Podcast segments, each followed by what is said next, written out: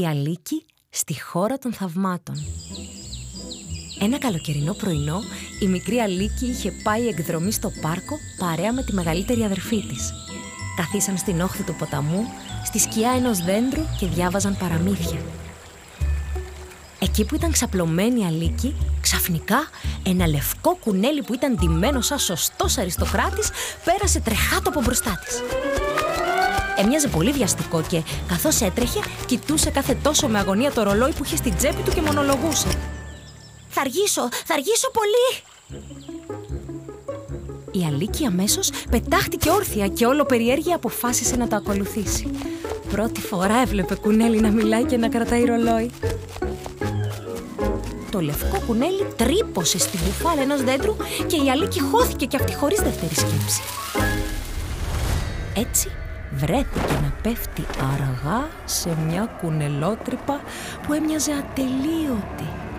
Τα τυχώματα της τρύπας ήταν γεμάτα ντουλάπια και ράφια με βιβλία. Έπεφτε, έπεφτε και έπεφτε για πολλή ώρα ώσπου...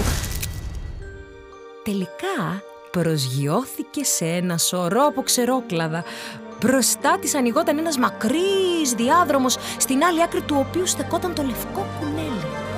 Σηκώθηκε αμέσως και έτρεξε να το ακολουθήσει. Όταν όμως έστριψε στη γωνία, εκείνο είχε χαθεί. Η Αλίκη βρέθηκε σε ένα δωμάτιο με πολλές χρωματιστές πόρτες που όμως ήταν όλες κλειδωμένες. Η μοναδική πόρτα που ήταν ανοιχτή οδηγούσε σε ένα πανέμορφο κήπο. Τον πιο όμορφο κήπο που είχε αντικρίσει ποτέ μόνο που η πόρτα ήταν υπερβολικά μικρή για να χωρέσει να περάσει αλίκη. Κοίταξε γύρω της. Στη μέση του δωματίου υπήρχε ένα γυάλινο τραπεζάκι πάνω στο οποίο υπήρχε ένα μπουκαλάκι. Στην ετικέτα έγραφε «Πιες με». Χωρίς να διστάσει στιγμή και αφού πρώτα έλεγξε ότι δεν γράφει δηλητήριο, η Αλίκη άρπαξε το μπουκαλάκι και ήπια το ποτό. Τότε ως διαμαγείας άρχισε να μικραίνει.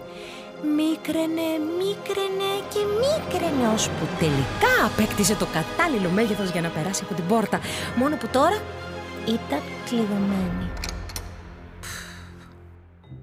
Τότε ήταν που πρόσεξε πως κάτω από το τραπεζάκι υπήρχε ένα γυάλινο κουτάκι με ένα μικρό κέικ στολισμένο με σταφίδες που σχημάτιζαν τη φράση «Φάε με».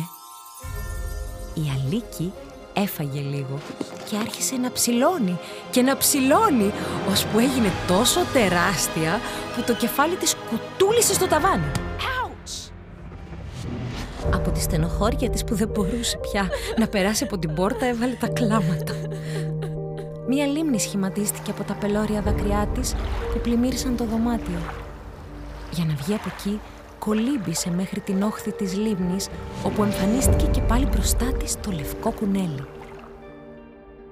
«Θέλεις να με βοηθήσεις να ψάξουμε για τα γάντια και τη βεντάλια μου» τη ρώτησε το κουνέλι. «Ναι, φυσικά», του απάντησε γεμάτη έκπληξη Αλίκη. Το σπίτι του δεν βρισκόταν πολύ μακριά. Η Αλίκη έφτασε πρώτη-πρώτη και μπήκε στο σπίτι. Πάνω στο τραπέζι της κουζίνας βρήκε και πάλι ένα μπουκαλάκι Διψασμένη καθώς ήταν, ήπια από το μπουκαλάκι και μεγάλωσε τόσο πολύ που το σπίτι δεν τη χωρούσε πια. Τα χέρια και τα πόδια της έβγαιναν από τις πόρτες και τα παράθυρα. Όταν μετά από λίγο έφτασε το κουνέλι, φοβήθηκε πολύ αντικρίζοντας ένα ζευγάρι χέρια και ένα ζευγάρι πόδια να βγαίνουν από τις πόρτες και τα παράθυρα του σπιτιού του και άρχισε να πετάει πέτρες. Όταν η Αλίκη διαπίστωσε πως δεν ήταν πέτρες αλλά γλυκάκια, έφαγε βιαστικά ένα και μονομιάς απέκτησε ξανά το κανονικό της μέγεθος. Έτσι έφυγε γρήγορα από το σπίτι, δίχως το κουνέλι να καταλάβει το παραμικρό. Στο δρόμο για το δάσος, η Αλίκη βρήκε ένα τραπέζι στρωμένο για τσάι, όπου ο τρελοκαπελάς μαζί με τον Πασχαλινό λαγό διασκέδαζαν λέγοντας αινίγματα. Στην Αλίκη άρεσαν πολύ τα αινίγματα και έτσι κάθισε στο τραπέζι μαζί τους. Πάνω στην κουβέντα, ο τρελοκαπελάς της είπε ότι κάποτε πήγε να τραγουδήσει στη Βασίλισσα Ντάμα Κούπα, αλλά εκείνη διέταξε να του κόψουν το κεφάλι. Γιατί πίστευε ότι σπαταλούσε τον πολύτιμο χρόνο της. Από τότε το ρολόι σταμάτησε στις 6 ακριβώς, που είναι η ώρα για τσάι. Έτσι, ο τρελοκαπελάς και οι φίλοι του κάθε ώρα της ημέρας έπιναν τσάι. Και αφού της εξιστόρισε το πάθημά του, άρχισε ξανά να λέει ενίγματα. Η Αλίκη όμως άρχισε να βαριέται, γιατί τα ενίγματα που έλεγε δεν είχαν απάντηση. Έτσι, αποφάσισε να αφήσει πίσω της τον τρελοκαπελά και την παρέα του και συνέχισε το δρόμο της προς το δάσος.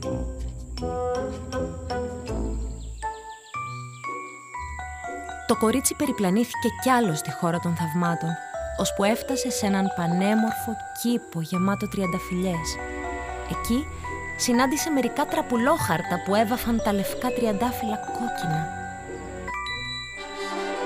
Ύστερα από λίγο εμφανίστηκε η βασίλισσά τους, η Νταμακούπα. Φώναζε και ήταν πολύ θυμωμένη με τους υπηκόους της γιατί δεν είχαν τελειώσει ακόμα τη δουλειά τους. Όταν όμως είδε την Αλίκη, ξεχάστηκε και την προσκάλεσε να παίξουν μια παρτίδα κροκέ. Η Αλίκη κέρδισε και η Βασίλισσα θύμωσε και πάλι πολύ, γι' αυτό απέτησε να τιμωρηθεί παραδειγματικά. Μετά το τέλος του παιχνιδιού, όλοι πήγαν να παρακολουθήσουν τη δίκη που θα γινόταν στη Βασιλική Αυλή. Να σου τότε για μια φορά ακόμα και το λευκό κουνέλι που είχε αναλάβει να συνοδεύει τους μάρτυρες στη δίκη. Η Αλίκη έπεσε από τα σύννεφα όταν άκουσε να την καλούν οι δικαστές να παρουσιαστεί μπροστά στη Βασίλισσα.